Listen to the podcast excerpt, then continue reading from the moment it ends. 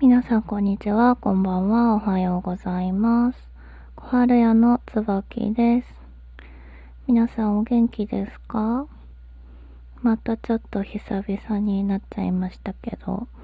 週に1回はね、放送を更新したいと思っています。今日はもう出だしからね、私の放送を聞いてくださってる方はお気づきかと思いますが、お布団の中から録音しております。えーと、私日曜日がね、仕事が収まる日って、その週のね、仕事の最後の日が日曜日なので、今日は月曜日ということで、ちょっとのんびりお布団の中から放送しております。半分寝てます。えっと、今日何喋るかっていうお題なんですけど、今日はトレードオフっていう考え方についてお話ししようと思います。私このトレードオフっていう考え方にすごく助けられてきたなって思うんですけど、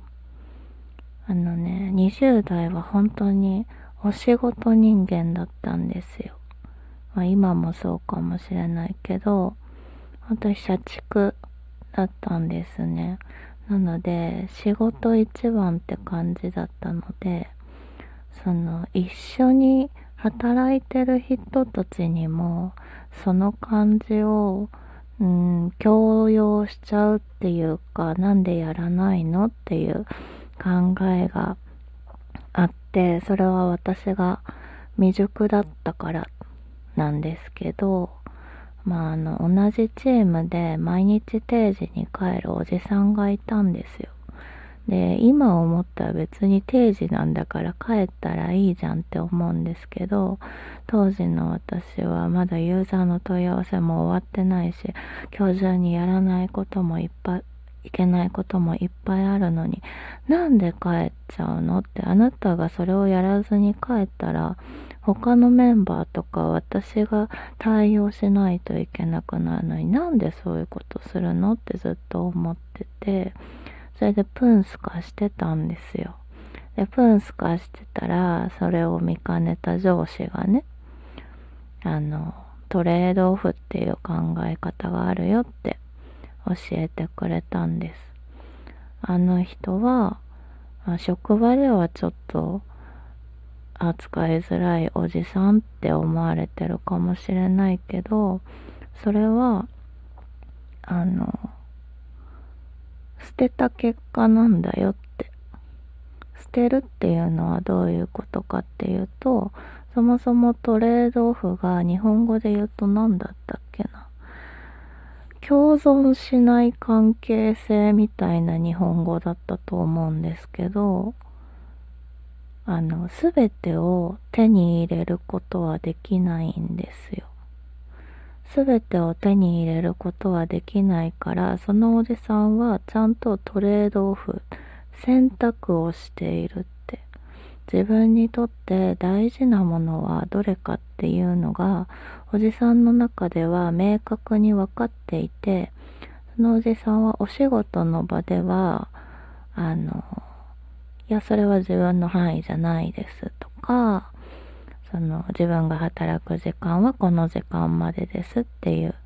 のをきっちり決めていて、その代わりプライベートをすごく大事にしていたんですね。あの、お家の方で PTA の会長さんをやったりとか、まあ、あの PTA やってるからね、あの、お子さんの行事とかにもすごくしっかり取り組んでらして、運動会とかにも毎回ちゃんと参加して、なんなら準備とかもやってるみたいな感じで、お仕事じゃなくて、お家、プライベートの方に心を傾けられるようにちゃんとバランスをとっているって。だから、お仕事の場でもしかしたらあの、あんまり評価されないとか、昇進しないとか、あの人、うん、ちょっと扱いづらいから今度の契約は更新しないでおこうとか、そういうことがあるかもしれないけど、それでもいいってちゃんと受け入れている、リスクをとっているってことですね。何かを得るためには必ず、うん、手に入れられないもの、リスクっていうのがあって、それをちゃんと取っているから、同じようにするためには同じようにリスクを取らないといけないし、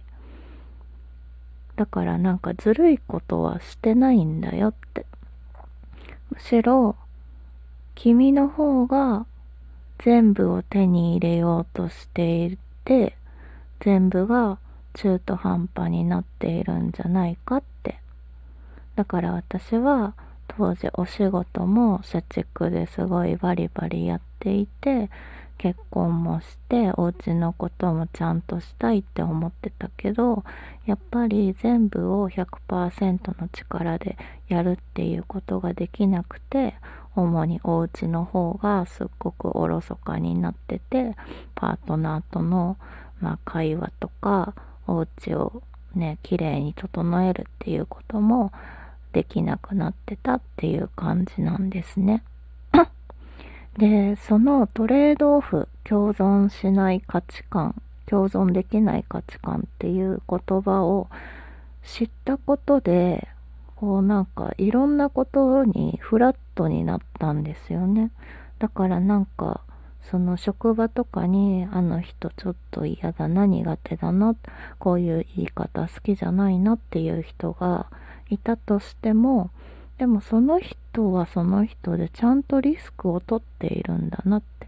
別に全ての人に好かれなくてもいいから自分は曲げたくないって。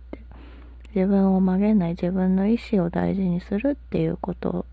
の選択の結果として人と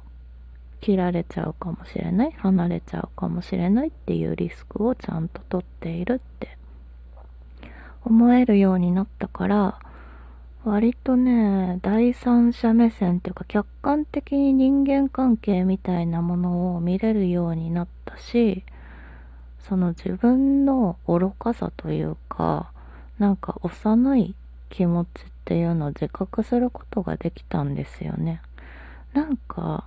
絶対100%とか全部に100%とかできないのに、それをやろうとしてるっていうのは、うん、なんか自分に対する過剰な期待だったんじゃないかなとか、そういうね、なんかそれを自分に課してしまって自分で勝手にしんどくなっているってことなのかもなと思って、でもね、頑張り屋さんが多いと思うからさ、これ自分で言うのもあれだけど、自分も結構ね、頑張り屋さんだと思うんですよ。いろんなことをやらなきゃって。勝手に呪いをかけちゃって、頑張りすぎちゃって過剰適応して疲れちゃってもう全部何もできないみたいな感じになっちゃうんですけどやっぱりねしんどい人ってそういう方が多いんじゃないかなと思うのでちょっとなんかしんどいなってそういう感じになってるなって思った時にトレードオフ。カタカナが苦手な方は共存しない価値観。これを思い出していただけたらなと思います。